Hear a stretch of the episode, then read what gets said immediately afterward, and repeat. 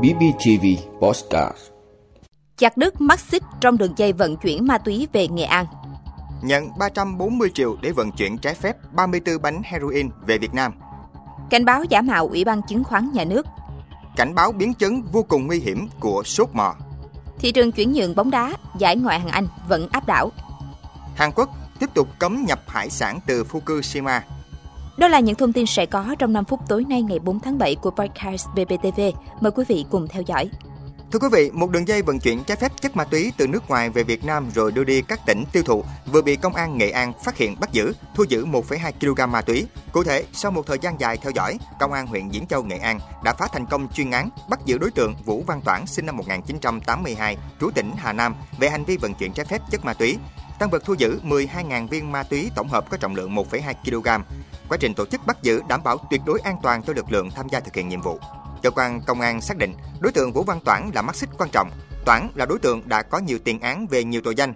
Đây là đối tượng hoạt động với phương thức tinh vi, thường xuyên thay đổi thủ đoạn, phương tiện di chuyển để đối phó với lực lượng chức năng. Tại cơ quan công an, Vũ Văn Toản đã thừa nhận toàn bộ hành vi phạm tội của mình. Hiện chuyên án đang tiếp tục được điều tra mở rộng.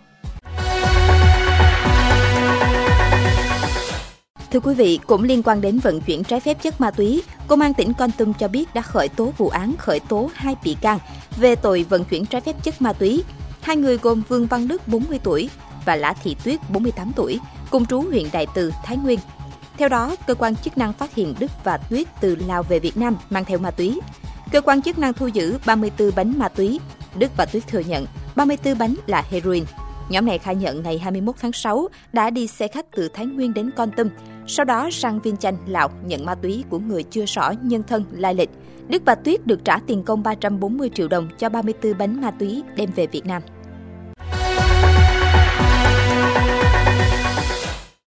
Thưa quý vị, Ủy ban Chứng khoán Nhà nước vừa đưa ra cảnh báo hiện nay có văn bản giả mạo văn bản của Ủy ban Chứng khoán Nhà nước lừa đảo nhà đầu tư. Cụ thể, Ủy ban Chứng khoán Nhà nước không cấp giấy phép thành lập và hoạt động cho công ty quản lý quỹ là công ty trách nhiệm hữu hạn quỹ đầu tư SAC Capital VN và không cấp giấy chứng nhận đăng ký lập quỹ đại chúng cho quỹ đầu tư SAC Capital VN. Các văn bản này là giả mạo, cơ quan chức năng đang xử lý vụ việc. Danh sách các công ty quản lý quỹ, quỹ đầu tư chứng khoán do Ủy ban Chứng khoán Nhà nước cấp đều được Ủy ban Chứng khoán Nhà nước đăng tải đầy đủ kịp thời trên trang thông tin điện tử của Ủy ban Chứng khoán Nhà nước ssc.gov.vn. Do vậy, Ủy ban Chứng khoán Nhà nước khuyến cáo nhà đầu tư thận trọng kiểm tra đối chiếu các thông tin trước khi giao dịch.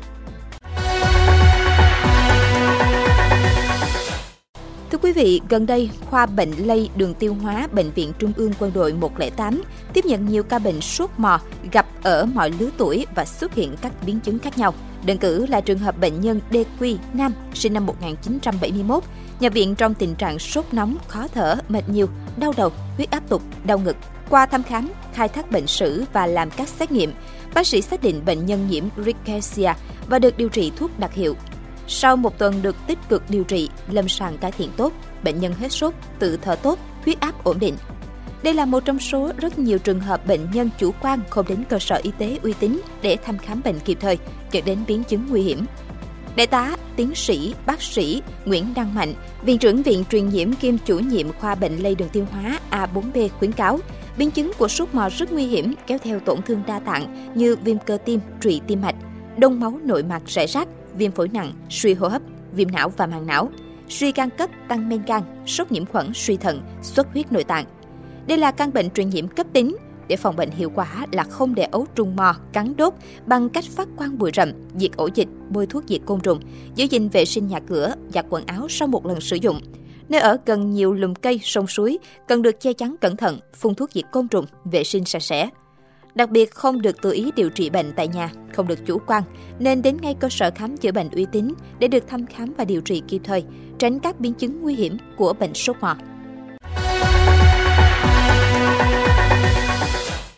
Thưa quý vị, thị trường chuyển nhượng bóng đá châu Âu vừa chính thức mở cửa từ ngày 1 tháng 7, nhưng các câu lạc bộ ở giải ngoại hạng Anh đã nhanh chóng cho thấy sự áp đảo của họ với phần còn lại của làng bóng đá.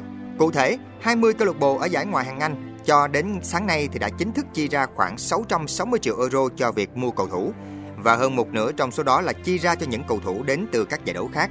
Đó là thương vụ trị giá trăm triệu euro mang tên Garion của Man City hay việc MU hỏi mua thủ thành Onana từ Inter với mức phí vào khoảng 50 triệu euro. La Liga Giải vô địch Tây Ban Nha dù luôn được xem là giải đấu số 2 sau giải Ngoại hạng Anh, về sức hút là đang khá lặng lẽ trên thị trường chuyển nhượng. Cụ thể, 20 câu lạc bộ của hạng đấu cao nhất Tây Ban Nha mới chi ra 187 triệu euro và quá nửa trong đó đến từ thương vụ mua Bellingham 103 triệu euro của Real Madrid. Giải vô địch Đức Bundesliga lại càng buồn tẻ hơn khi các đội bóng của họ chủ yếu là bán cầu thủ. Còn ở nước Pháp, siêu sao lớn nhất giải đấu là Messi đã ra đi và siêu sao thứ hai là Mbappe cũng đang rụt rịch chuyển nhượng. Thị trường chuyển nhượng phản ánh mức độ hấp dẫn và cân bằng của giải đấu. Ngoài hàng Anh, từ lâu đã đạt đến trạng thái hoàn hảo về phần chia dành cho mọi đội bóng. Điều đó giúp cho đội rất hàng ở giải Ngoại Anh có doanh thu cao ngang ngửa với đội trong top 6 của La Liga hay Serie A của Ý. Và ở mùa hè này, đến một đội bóng tầm trung của giải Ngoại Anh như Aston Villa cũng có thể tung hoành thị trường chuyển nhượng. Sau khi mua được Paul Torres, họ thậm chí nhắm đến ngôi sao Ferran Torres của Barca. Hầu hết các đội bóng đều muốn hoàn tất kế hoạch chuyển nhượng vào giữa tháng 7 này khi họ bắt đầu tham gia các chuyến giao đấu chuẩn bị cho mùa giải mới và giải Ngoại Anh chắc chắn sẽ lại về đích trước tiên.